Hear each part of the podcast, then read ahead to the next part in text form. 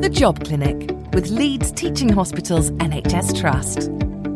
Robotic surgeon, medical photographer, and other unusual careers in the NHS.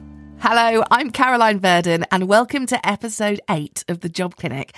Now, this week we are going to dive behind the job of Anna Di Somma. Uh, so let's start off then. Anna, what is your job title, please? I am a trainee pharmaceutical scientist at Leeds Teaching Hospitals.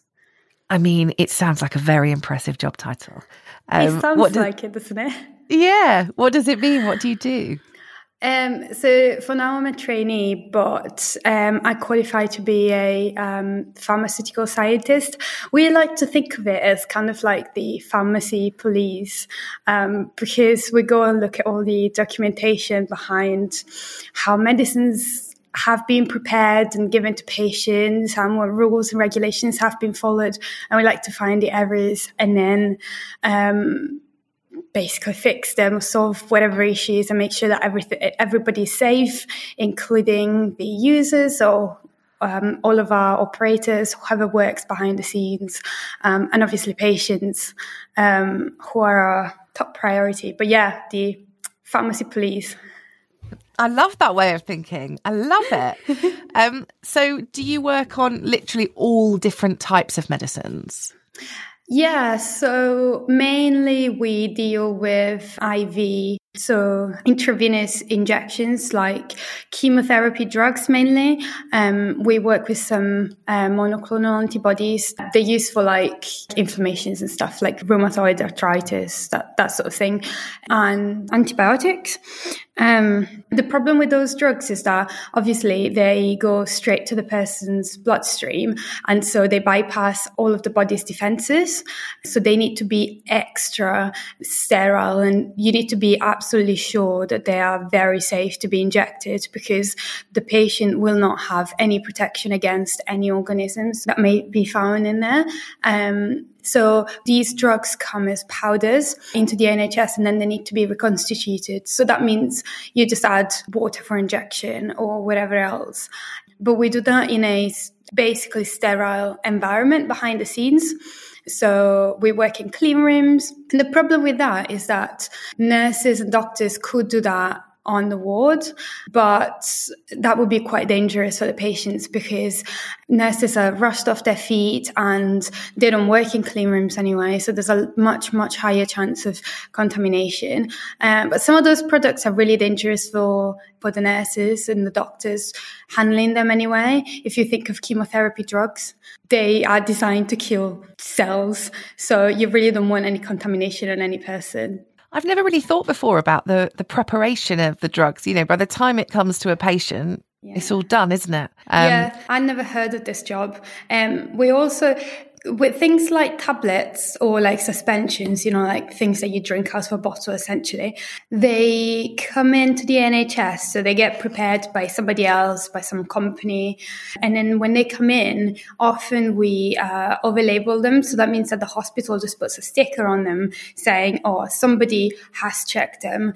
This pack contains what you're expecting and it is safe. And we do things like sometimes if they come from a foreign country, we make sure the leaflet for the patient inside is in English and it is readable. And um, basically, we just check them. It's very easy, um, but we do spot errors from time to time. Um, and that really just means that the patient gets top quality the safest medications there could be. And we're very thorough with that. So, what sort of things have you stopped? You know, in your checking, you've gone, no, well, this isn't right. Well, you find things like maybe some solutions have leaked outside the bottles. And so, well, you don't want to give that to the patients because you don't know what could be causing it. Also, if something can come out of the bottle, that means that something can go into the bottle. So that means that you cannot be assured that the contents of that bottle is sterile. Um, Sometimes you just see like documentation errors. That's those are the most common things, to be fair. Um, or very common, we call them picking errors. So that means that like um, when the medications come in, they get put on a shelf in the warehouse. Um, when they get picked, to like be dispensed or given to the patient or sent to the pharmacy, um, the wrong medication gets picked by accident because maybe they look very similar, they got very similar names. So yeah, we, we check to make sure that the right thing was picked in the first place. But also like they've all got different batch numbers on the on the medication boxes.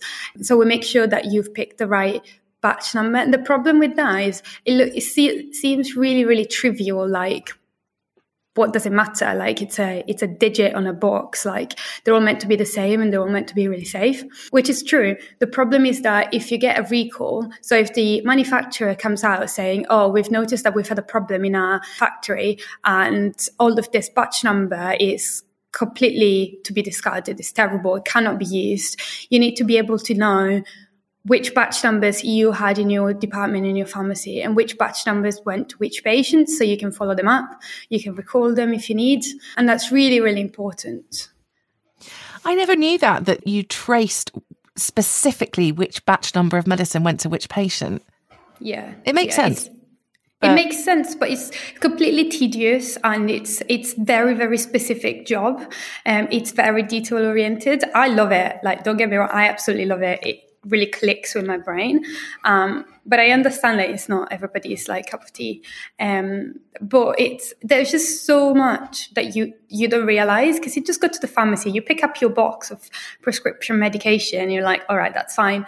But actually, the number of people who looked at that box and picked it up and made sure there were no errors, that made sure that it was completed the right way, it was picked right, the label is right, you can read it, you can understand it.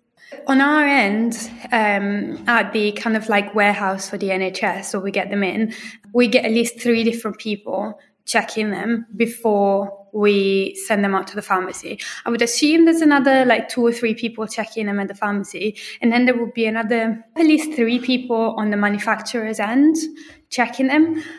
But then there's a lot more that goes on in there as well because um, drugs are often manufactured and packaged at different locations, even different locations around the world. So they'll have to travel. Um, so you'll probably get somebody like quality checking the actual tablets and then checking the blister packs and then checking the, the box and checking the information leaflets at all different stages. Um, so it's, it's really, really interesting, but it's completely behind the scenes. It's the sort of thing that you have no idea until you've been in it. So, what do you think then? Like 10, 15 people reasonably could have yeah. checked your medicine hope, before you received it? I really it. hope so. I have no idea what goes on like before our stage, but I really hope so. At least like another, yeah, another like three people before before it gets to us. Wow. But I have no idea. I can't say, but I really no. hope so. wow, that's really fascinating. So, how did you find out about this job? What made you I've, head for this? So I did a degree in pharmacology in Scotland, uh, the University of Aberdeen, um, and in my last year, it was just like browsing the web, I suppose. And eventually, I just found it, and I was like, "Oh, scientist training program. That sounds fun. That sounds like something I could do."